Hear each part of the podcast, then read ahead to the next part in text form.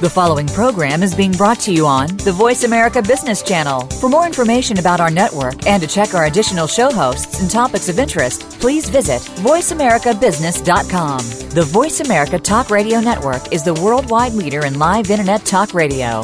Visit VoiceAmerica.com. The views and ideas expressed on the following program are strictly those of the host or guests and do not necessarily reflect the views and ideas held by the Voice America Talk Radio Network, its staff, and management.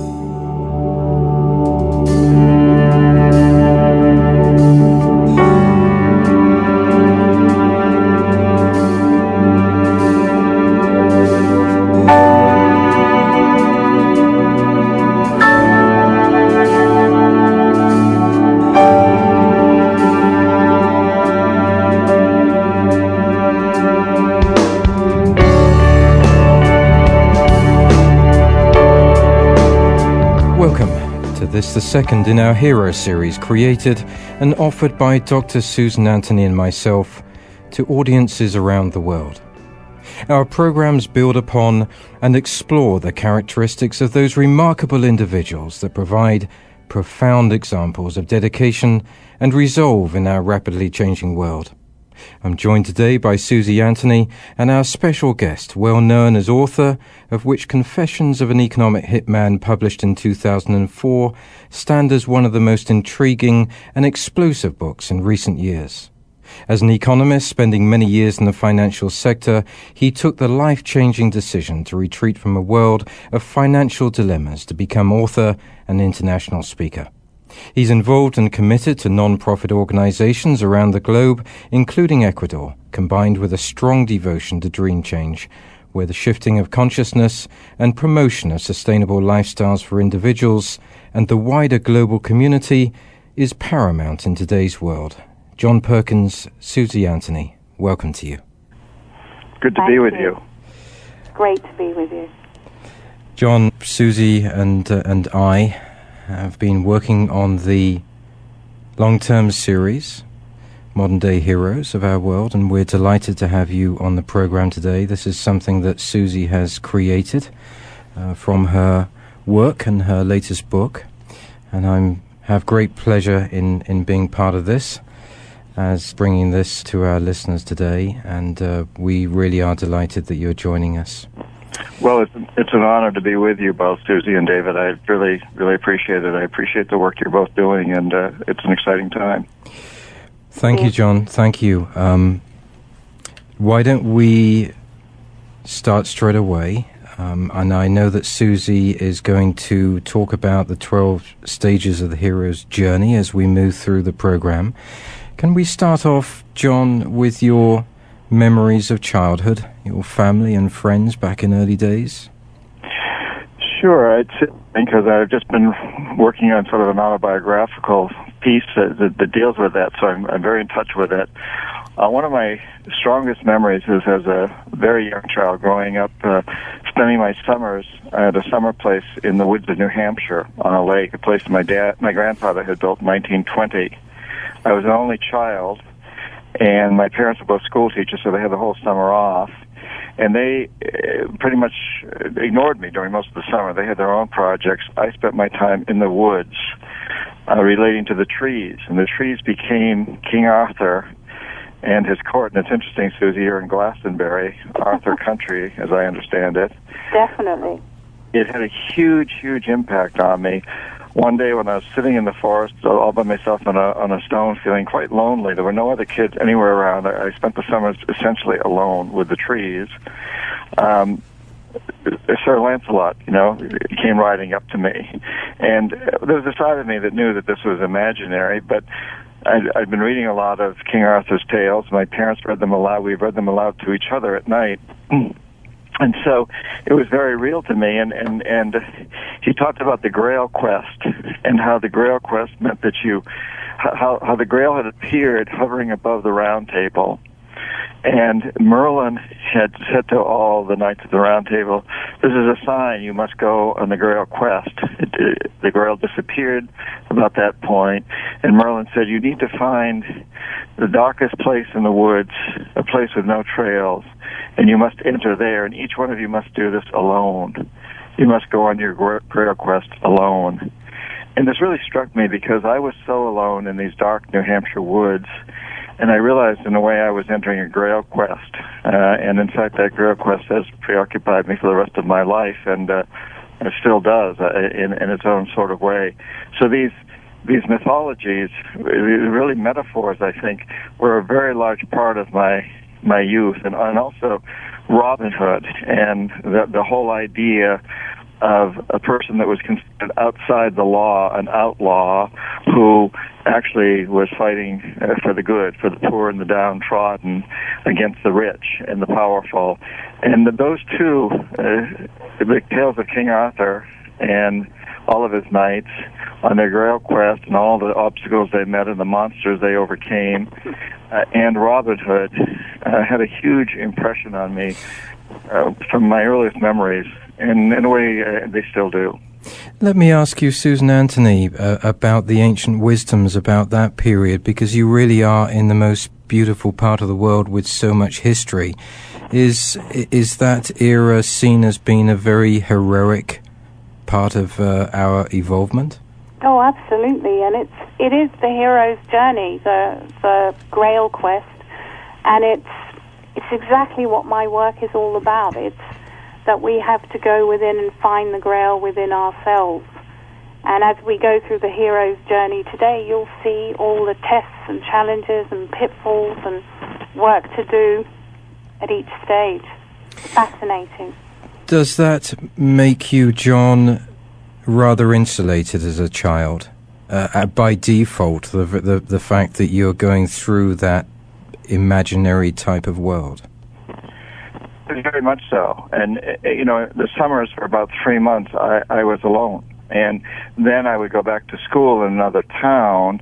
Uh, but it was a very impoverished town, and again, still in rural New Hampshire. It was an old mill town. The mills had closed, uh, many of the men were without work, uh, and they they did a lot of heavy drinking. Uh, there, some of them were lumberjacks or truck drivers. My my parents, as I said, were school teachers, so they were quite educated and and looked at life a little bit differently. So the kids I related to, for the most part, when I was younger, weren't really into these things uh, the way I was. So even when I was back with other kids who I played, I did sports with, and played with, uh, I, st- I, I, I still always had this in the back of my mind. This, this, uh, this.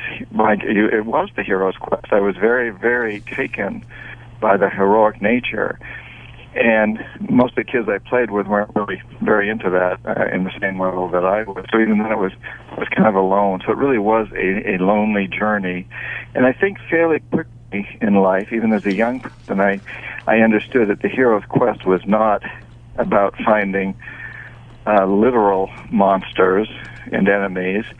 Uh, you might encounter those too, but it was an internal journey. Yeah. And I, I understood that fairly at a fairly young age. You went to Boston University. Uh, you attended Boston University during the 60s in, in management. Correct. And then obviously you are uh, going down this uh, financial road uh, as, as a potential economist. What were the decisions behind that? Did you go into that with a realization of the obstacles that you could find in a modern world, in that compromised world, or what were your expectations? Well, I, I had originally gone to Middlebury College, a, a very rather difficult school to get into in those days, a liberal arts school in Vermont. Uh, I had a full scholarship there, and I didn't, and I, I was an English major. Um, and that's what I was. My, my love was writing and, and English literature and and uh, American literature. But I hated the school. It was uh, too rural. I was surrounded by rich kids, and I was very poor by their standards, and I really hated it. I I, I dropped out. I quit uh, halfway through my sophomore year, much to my parents' chagrin. They practically disowned me, but it was and it was the first real physical heroic act I did was leaving because it was in great defiance of my parents. I went to Boston and landed a job working for the Hearst newspapers in Boston. Uh, very lowly copy boy, really, but I loved the job. I loved the excitement. I loved being around the city room and the and the, these gruff reporters. Hearst was a gruff paper, tabloid. I loved it. But pretty soon I was being drafted into going to Vietnam, and I was totally opposed to the Vietnam War. I used to tell people, if I'm going, going to Vietnam, I should probably fight for the Viet Cong because they're the Robin Hoods, and that wasn't very popular. But although actually in Boston, that was really that wasn't that unpopular in those days. But I didn't want to do it. I didn't want to do that, of course. So I, I quickly enrolled in Boston University, and they took me, gave me a scholarship. I went to my editor paper and told him, and I still wanted to work for the newspaper. And he said, "Well, that's all right." But he said, "If you're going back to school, I certainly hope you're not majoring in English." And I said, "Well, yeah, of course not. That's my plan." He said, "Don't do that. You, you, you can write. You've shown that you've been writing here at this newspaper. You can write, and I guess you can read." Uh, why would you take English? He said, if you, if you want to be a journalist, uh, take something that journalists don't understand. And I said, well, what's that? And he said, well, either rocket science physics or business. And I knew I wouldn't do too well in physics, so I went to business school. Uh, quite simply because I, I wanted to write about business because I'm told that that's the way to be successful as a journalist.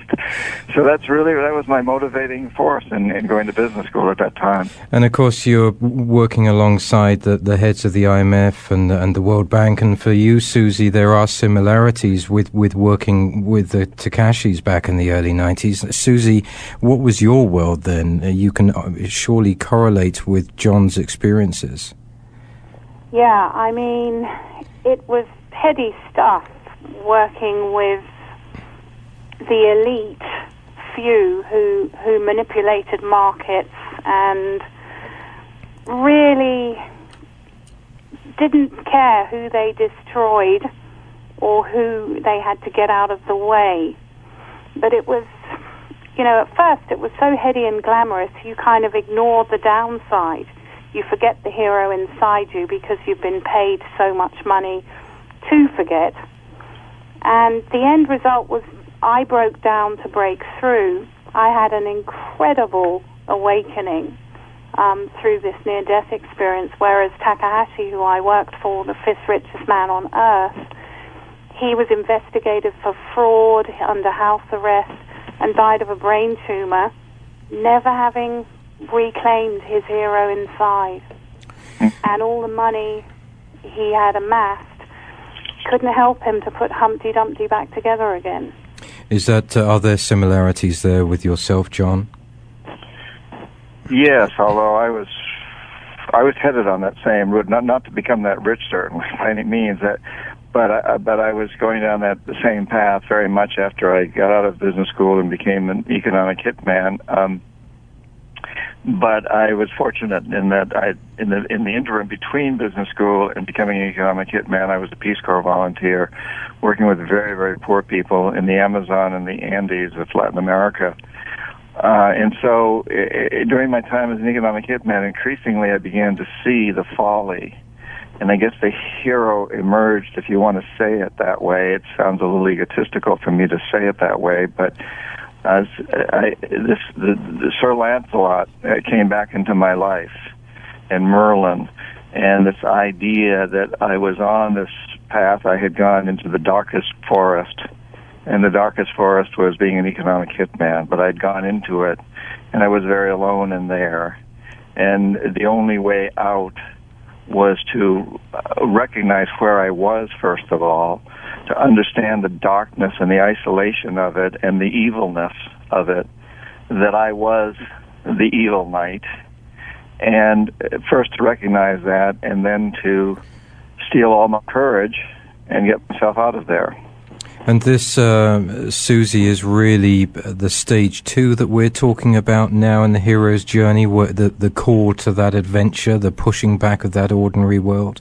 Yeah, the hero's presented with a problem, a challenge or an adventure. Yep, that's you're bang on track here. So here we are, John, some 20 years later, and you've been in this world. You have become an economic hitman. You have walked into these countries and compromised them with everything that, that goes on in this business in regards of debt and foreign policy and, and the political background to that. And now you are looking at yourself and you are saying, okay, there is a problem here, there is a challenge here.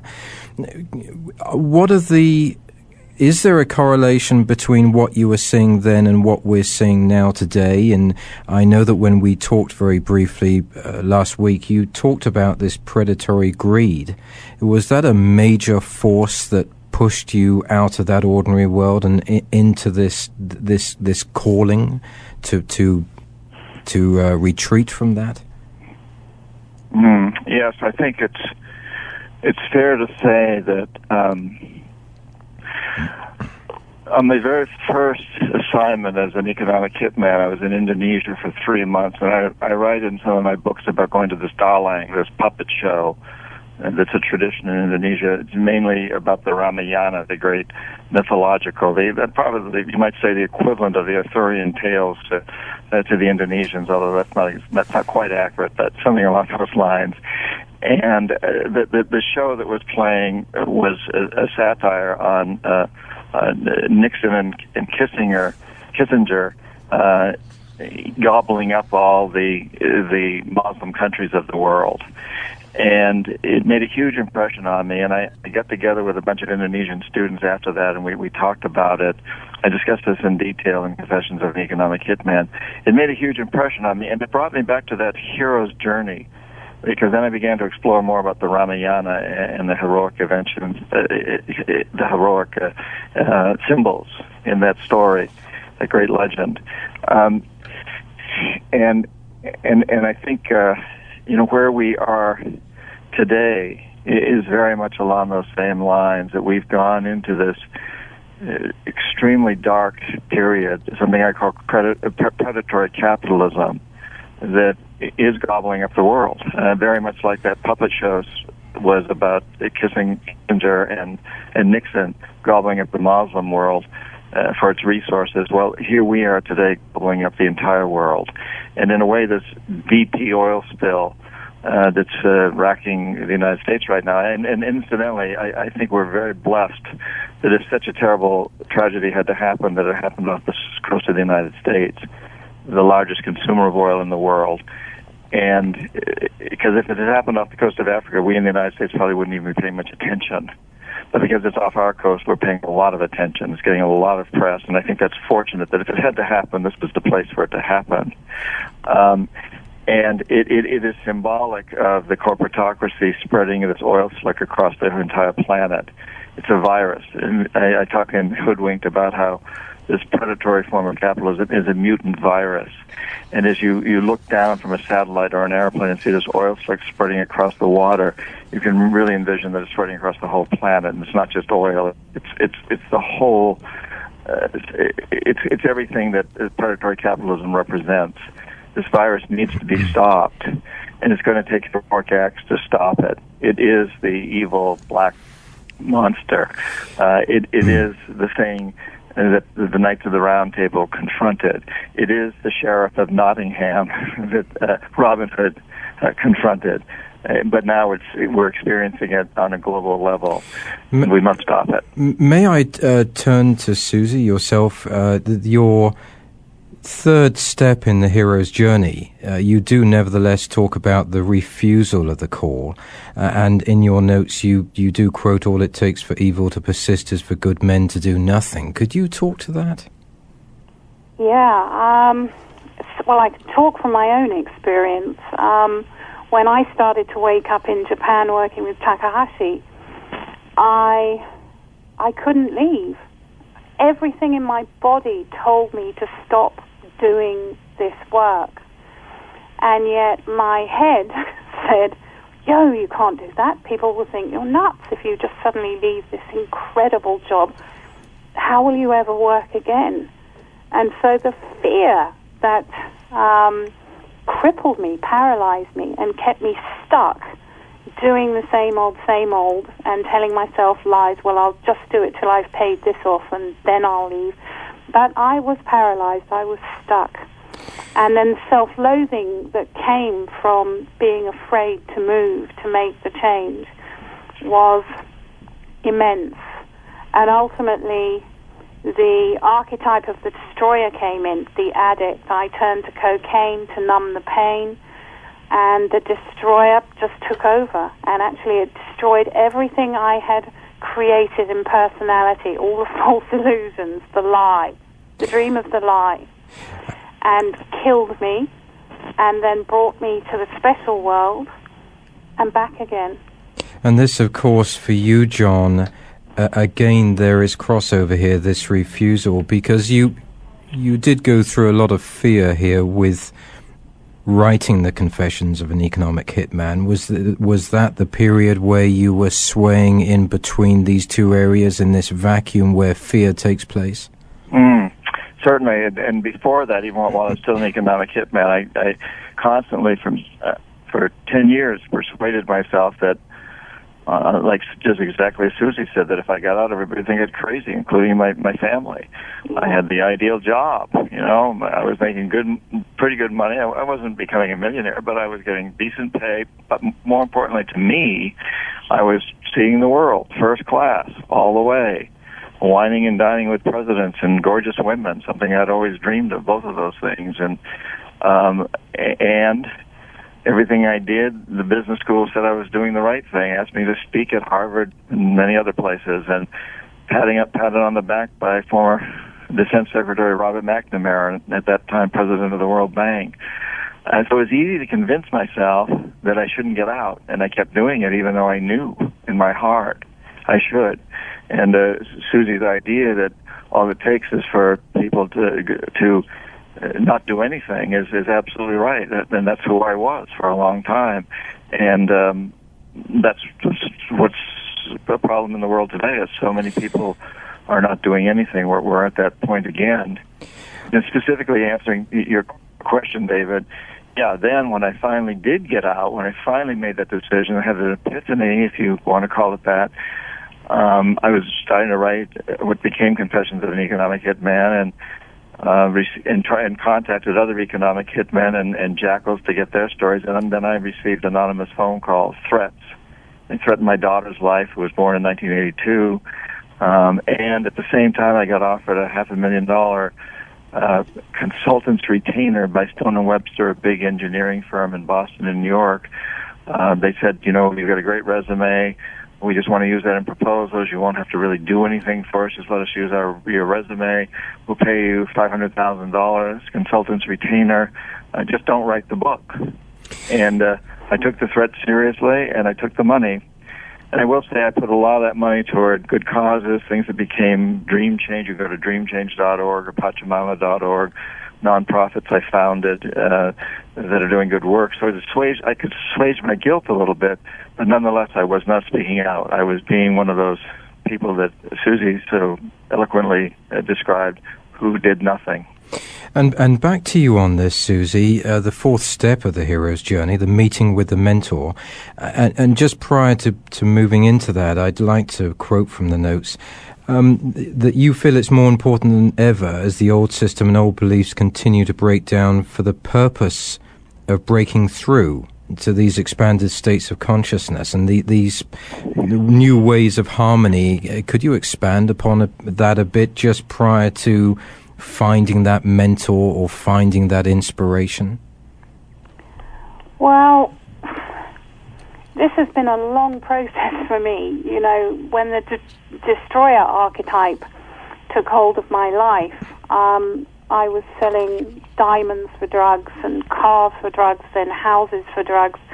And eventually, when I had nothing left to sell, it was like a very strange kind of freedom. And in the near death experience, you know, I experienced direct divine intervention um, and was told that I was coming back to be a light into the darkness um, I didn't have a clue what that meant, but I was told that I would be constantly guided to the right teachers, the right people, times, places, synchronicity would guide me and did. And in that evolving and unraveling of the the hero's journey, I came to realize it's not enough to just know what you should be doing. You actually have to embody it, example it, teach by example. And it is about loving and sharing. And of course, in your case, Susie, uh, there was a profound influence by Joseph Campbell. Definitely, definitely. Um, you know, if someone had said to me when I was a child, also hanging out in the woods by myself, dreaming of King Arthur, funnily enough, um, if someone had said to me, you know, follow your bliss, find your passion, follow your bliss, and that's where your happiness is, that would have changed my entire life.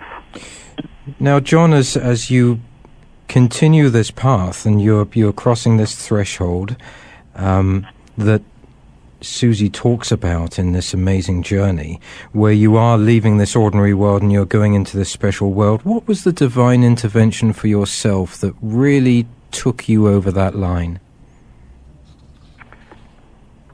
Well, there were there were several, David. I guess what what, what got me out of being an economic hitman originally was actually hearing uh, three retired generals and a retired admiral, now all in consulting firms, uh, ba- basically working uh, for the corporatocracy, uh, talk about actually assassinating a president.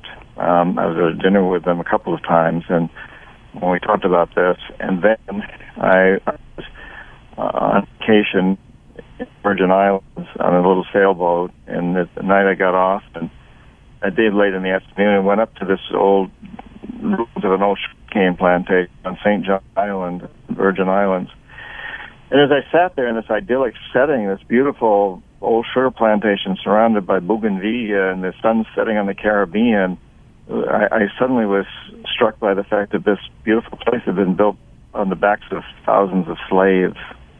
And then I had to confront the fact that the whole hemisphere was built on the backs of millions of slaves. And then, then I had to admit that I too was a slaver in the modern sense of the word. And at that point, I made the decision never to do it again. I'd been in the business for 10 years. I went back to my company in Boston, our headquarters. After that vacation, I, I quit.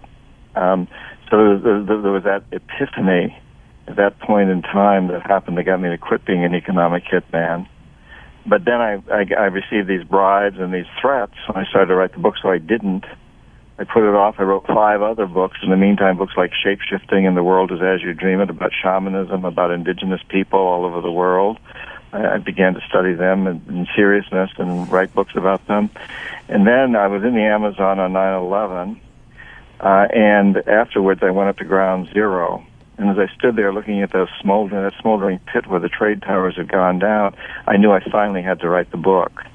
And this time I decided I wouldn't talk to anybody. I would write the whole book, not a proposal, get no advance, just write the whole book without telling anyone what I was doing. I did that and gave it to my literary agent who sent out to publishers. And at that point, it became my best insurance policy so that at that point, no jackal is going to come in and assassinate me because they know it's just going to sell a lot of books. Um, so I, I took a smarter route, and th- and that was in itself sort of an enlightening experience to realize that that the best my best protection was just to get the word out, not threaten to put the word out, but actually put the word out. Susie, uh, could you uh, follow that up because John talks about this insulation now again, does he not? He, he talks about the need not to share this with anybody else. So now, what is that the special world that he's now going in to completely isolate himself from everybody else? Well, the special world is you enter alone, and it's it's the world of alchemy, the shamanic world, and traditionally we've used, we sometimes use plant medicines in order to take ourselves to the edge of sanity, to find the doorways through to higher consciousness. And I feel that's what happened to me accidentally with the cocaine uh, abuse and overdose situation. And my task alone then, and I had to be alone, I could brook no interference, was to learn how to access these realities is extraordinary realities naturally through spiritual practices without the drugs. And I have. I've learned that certain practices shift something called the assemblage point located on the upper spine. And this then allows the lone voyager to move between different levels of reality to meet with spirit guides and to collect information and learning and bring that back into this reality to improve our world. Now, does this include the shamanic education, the Toltec wisdoms? Definitely, definitely. I mean, the first thing I learned from the Toltec wisdoms and other teachers, Zulu uh, shamanic teachers, Dr. Credo Mutwa, was everything, wherever you focus your attention, energy is magnified, so energy follows thought. And Einstein said imagination is more important than knowledge. So that was my mystical uh, rule. And then the Toltecs also had some fantastic, practical, simple rules like always tell the truth, take nothing personally, never make assumptions, and always do your best. And I found that if we can practice just these, we're well on the way to becoming the hero. But yes, it's a solitary journey because other people are distractions. John, your approach, because obviously you go from this ordinary world and you're now into this special world that we're talking about, and you have been heroic in, in writing this book and pushing back everything. But surely you are still getting tested, notwithstanding that, from all of the influences around you. Uh, yeah, I think uh, with Joseph Campbell. he had a big influence on me too. And I, I not, not long ago was listening to the recordings that he made with uh, Michael Toms, and one of the things he said when he was, he was in his early 80s was, you know, we're always being tested, and that's the, that's part of the fun of life. I'm paraphrasing him, but he said, you know, I'm I'm I'm being tested now in my early 80s more than I've ever been before. Maybe I just understand it better now, and and, and that's what makes life wonderful. And, and I think that's true. I think if we can look at it that way, that they, going back to the the Arthurian legends, the, the whole Grail adventure, the quest, is life, and and and some people choose not to not to take it or try or to try not or to try to avoid it, and they you know they can zone out in front of the television. Uh, every evening, all evening, drink a lot of beer, eat a lot of pretzels, and sort of forget it. You can do that, I guess, but what a waste. The real fun is to to put yourself out to these tests and constantly try to do better and, and pass tests and move on to the next ones and realize that that's that's what life is. One of my spiritual teachers, a, a shaman from the Andes, at one point, uh, you know, s- said to me, you know, it's, it's constantly like moving from one plateau to the next plateau, and each time you you choose to go to the next plateau, you're going to go through tremendous tests. You're going to go through hell. He said you're going to go through obstacles. Uh, and each time you can choose not to do it and stay at the plateau you're at. But why would you want to do that? Because this life is not about becoming more spiritual. We're all spiritual beings. We're all spirits. But we're born into the human body to understand what it is to be human. And so the more tests we can go through, the more we'll understand what it is to be human and that's that's really why we came here at this time in human bodies. Of course, Susie, also in your your notes you talk about chaos, which I think is interesting because we could probably apply that more to today than ever before when you look at the disaster in the Gulf. And in your book you talk about the matrix. What are the extra challenges there, Susie, when you have this chaos in this matrix that you cite? Well, I agree with John. It's it becomes awe-inspiring and joyous to actually embrace the challenges. And what I've learned is that the hero knows that our most powerful and authentic discoveries do come from chaos.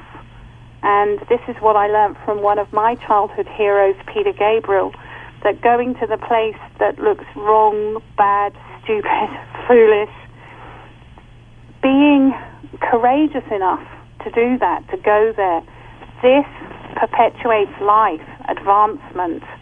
It's adventure. Whereas um, playing it safe and going for the, you know, the security in bricks and mortar, that breeds stagnation, and that's the anti-hero, the one who does nothing, so evil persists. What is it in your case, Susie, in the way that you learn to master these? This is what I'm most interested in, both John and Susie, is do you find a principle, purpose, a strategy in the way that you master all of this? Well, um, no, I don't. I just live in the day and see what happens. And I, I think if there is a principle structure, it's when you're aware that nobody else is going to make you happy and that happiness is the result of your love, giving this love out, this becomes the greatest strategy. And it, it's, it's the mastery of love. And I learned pretty early on whatever it is you want to receive, just become it and give it freely. John, do you see that at the moment, that huge chaos that we have in the world with everything that's going on around us?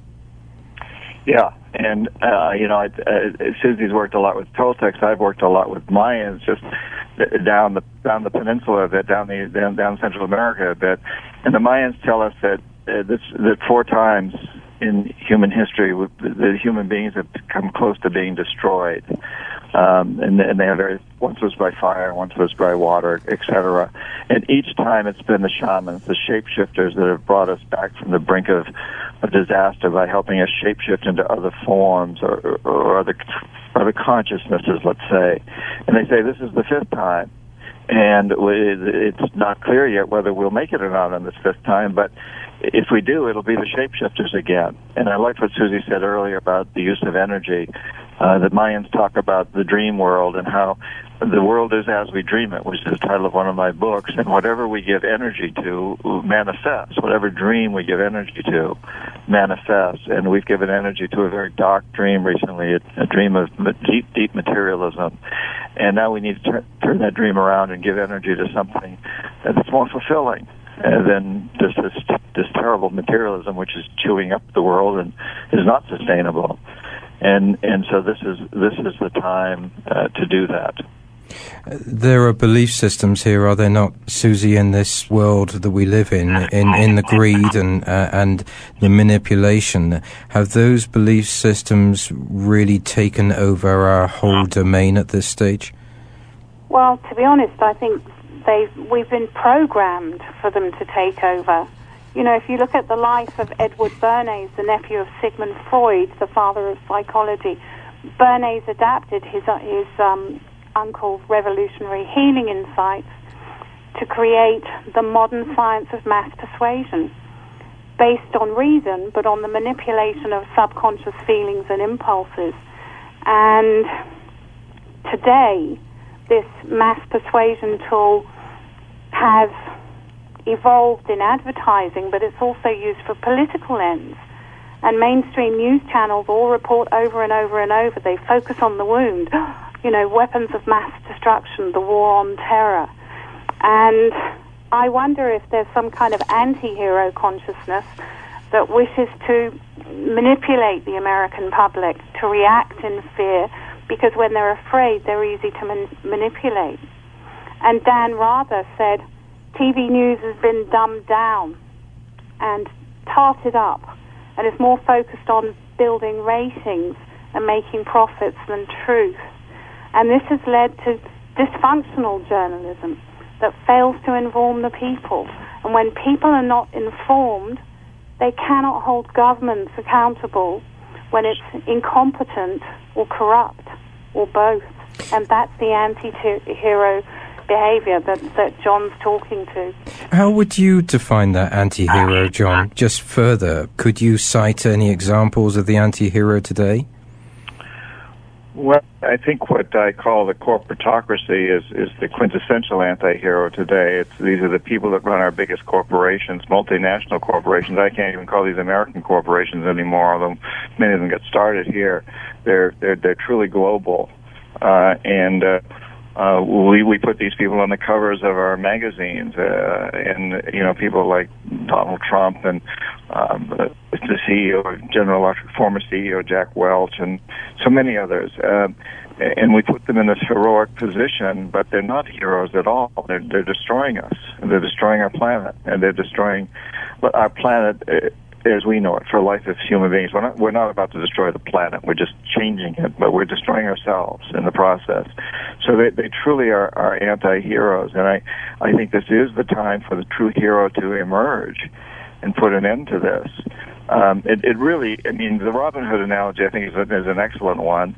Uh, that it is time that these the, the corporatocracy truly are the Prince Johns and the sh- uh, sheriff of Nottingham, uh, greedy, terrible, brutal. Uh, don't care who they destroy or what they destroy. Just get what you can take and have it now. Build the biggest castle you can and dominate as many people as you can. And and the, the Robin Hood is there with a bow and arrow um, to take on all these knights with their crossbows and, and their, their armor. Um, and that's where we're at today. We we need more Robin Hoods out there.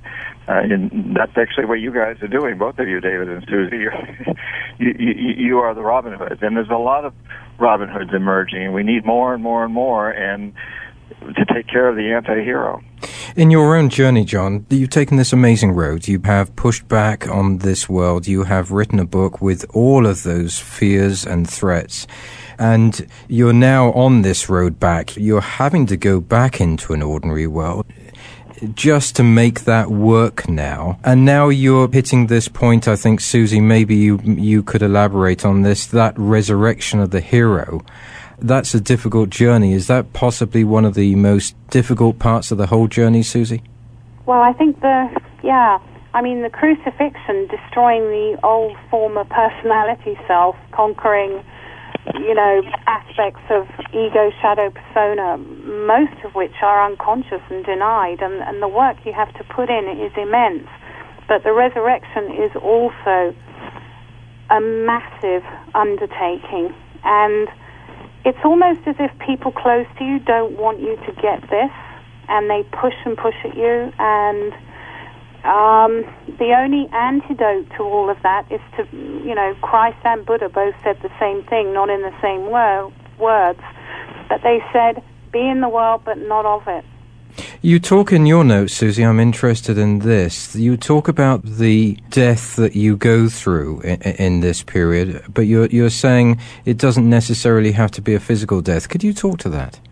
Yeah, it can just be a psychological death. You know, if to put it in really simple, easy terms, if I decide to give up chocolate, the part of me that loves chocolate, is comforted by chocolate, has to die. And, you know, when you look at more serious issues like codependency um, and uh, the games people play to get human and pre-digested energy to, to function on that when they don't have a link to the earth and sky or great mystery or God or whatever you want to call it. So, a part of you, you have to unearth the part of you that's doing something that's um, dysfunctional, and that part has to die. Did you feel that, John, at all, that in any of these stages you are now writing a book, you have shed everybody around you, you are determined to do this. Is there a part of you that, that does die simply because you have to shed a lot of people in your life, you have to let them go? Absolutely, and I have to shed a lot of myself. Um, it's it, it, it, there's a shamanic experience, an initiation where you you you peel off your skin and go right down to the bone. It's it, you know it's not a physical journey. It's it's a shamanic journey where you do this in what we would call visualization, but it can be extremely excruciating. Down, down, down, peeled off all the all the layers of flesh and skin and all the onion around me. People have told me all my life is how I ought to be, what it should look like, should behave, what I should say, how much money I should make. Go down to that core self the divine self, the authentic self, whatever you want to call it, the you beneath all that. It's not easy. but It's very rewarding once you do it. And I think you know, Susie's uh, we're talking about the crucifixion. It's, it's yeah, that's it. And I also love the analogy of, of getting off chocolate. We've got to get off oil.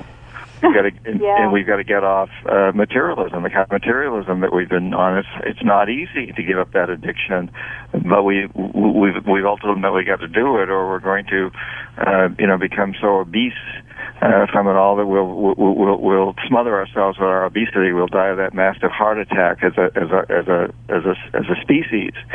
So we need to do it. We must do it, and yet, in order to survive, and we, we may not, uh, in which we won't survive, but it is a, a huge challenge.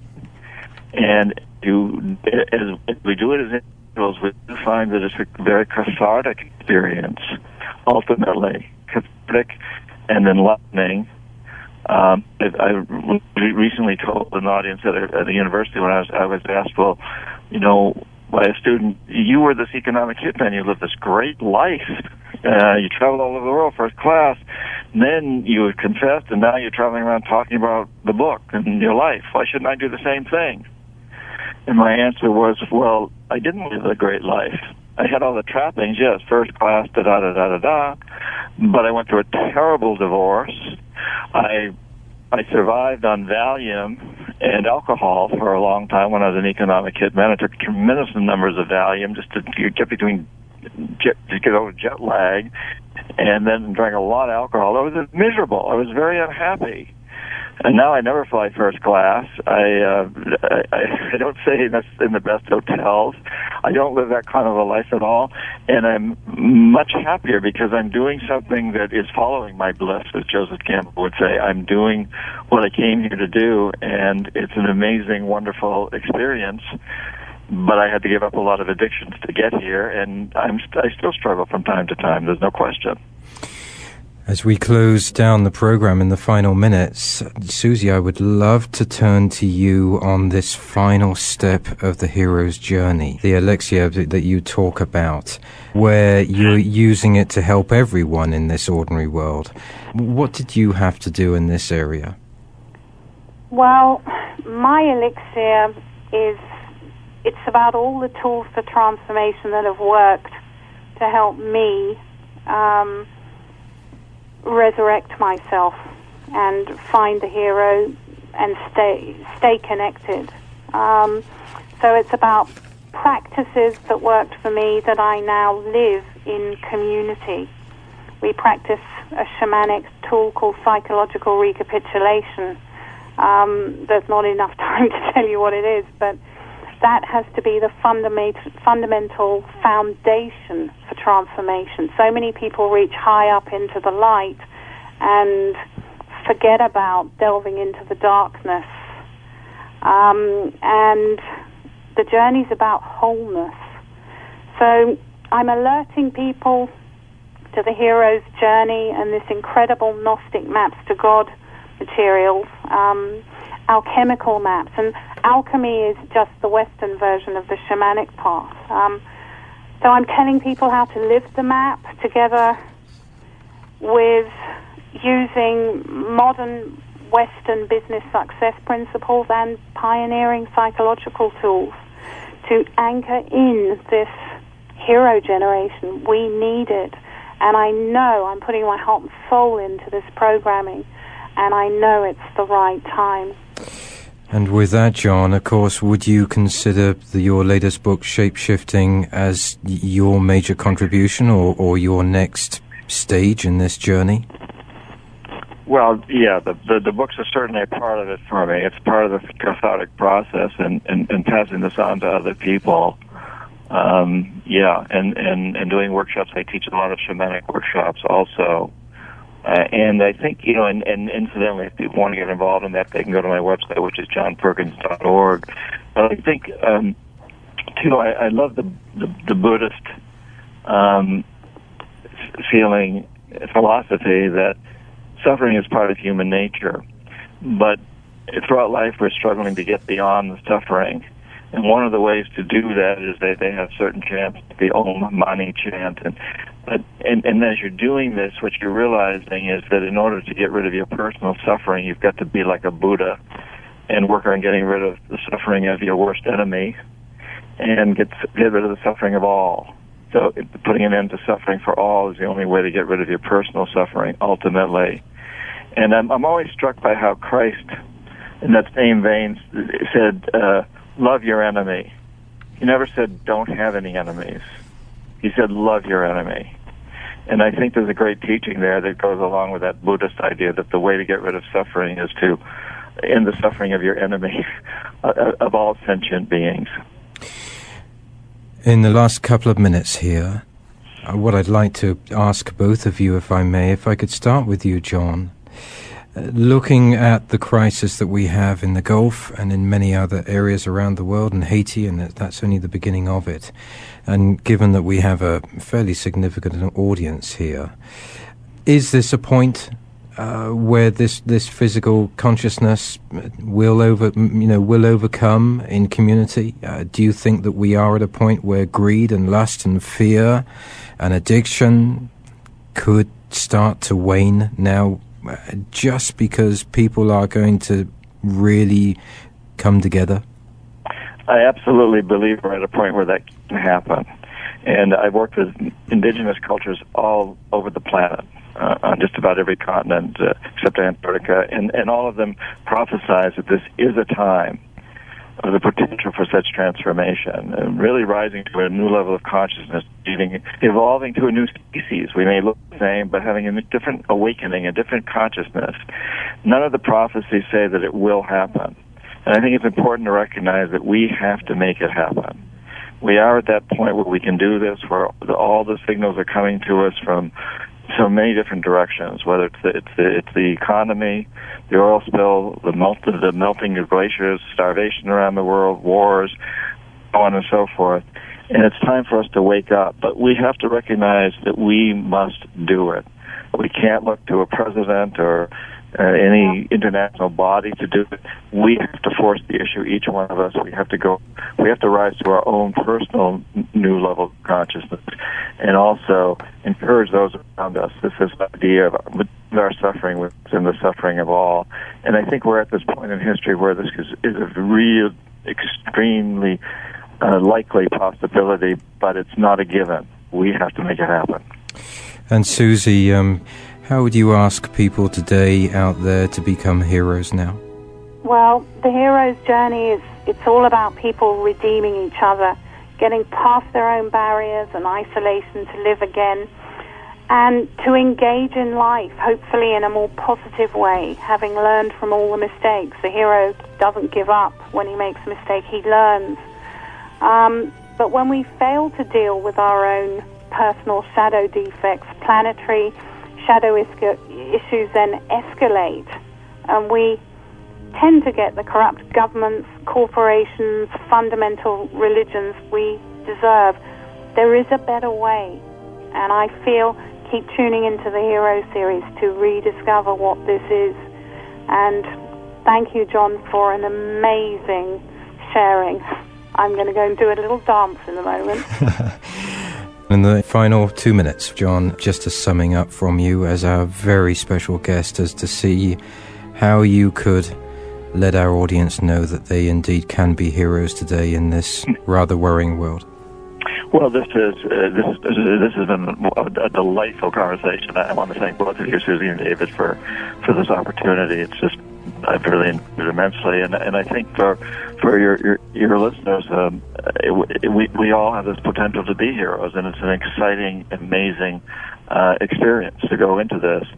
Uh, we are at this time. I have great hope that all of the signals that we're getting today that uh, Mother Earth is twitching we're like so many fleas. She can shake us off if we get to be too much of a nuisance.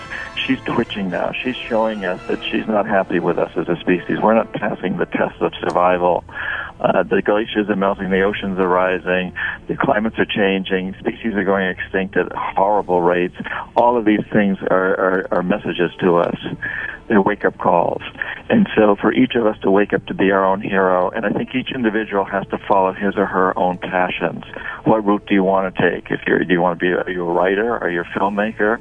Are you a psychologist? Are you a teacher? Are you a carpenter? What are you? What is your passion?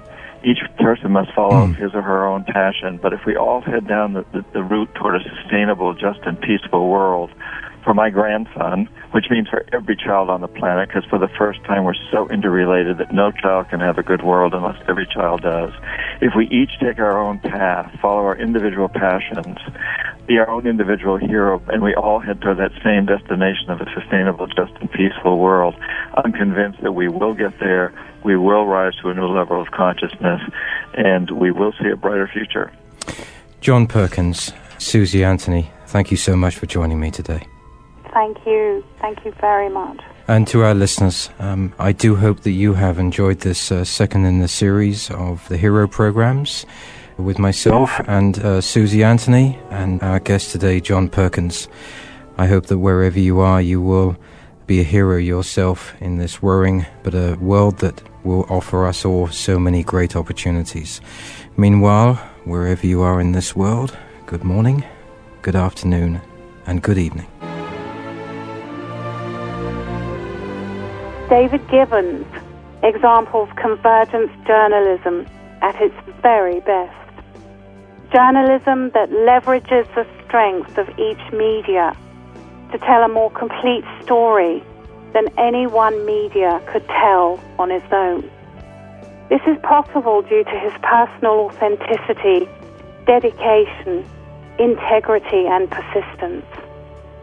David has invested everything he has to perpetuate his independence from mainstream media and the constraints and controls of corporate influence and personal agendas in that industry. David and the pioneering In Discussion Heroes series team are now seeking sponsorships so that we can protect our independence and impartiality to continue to bring you the cutting edge genius of great hearts and minds in a thought provoking way. Let us help you to overcome bad news burnout, fear, and powerlessness by focusing on powerful solutions.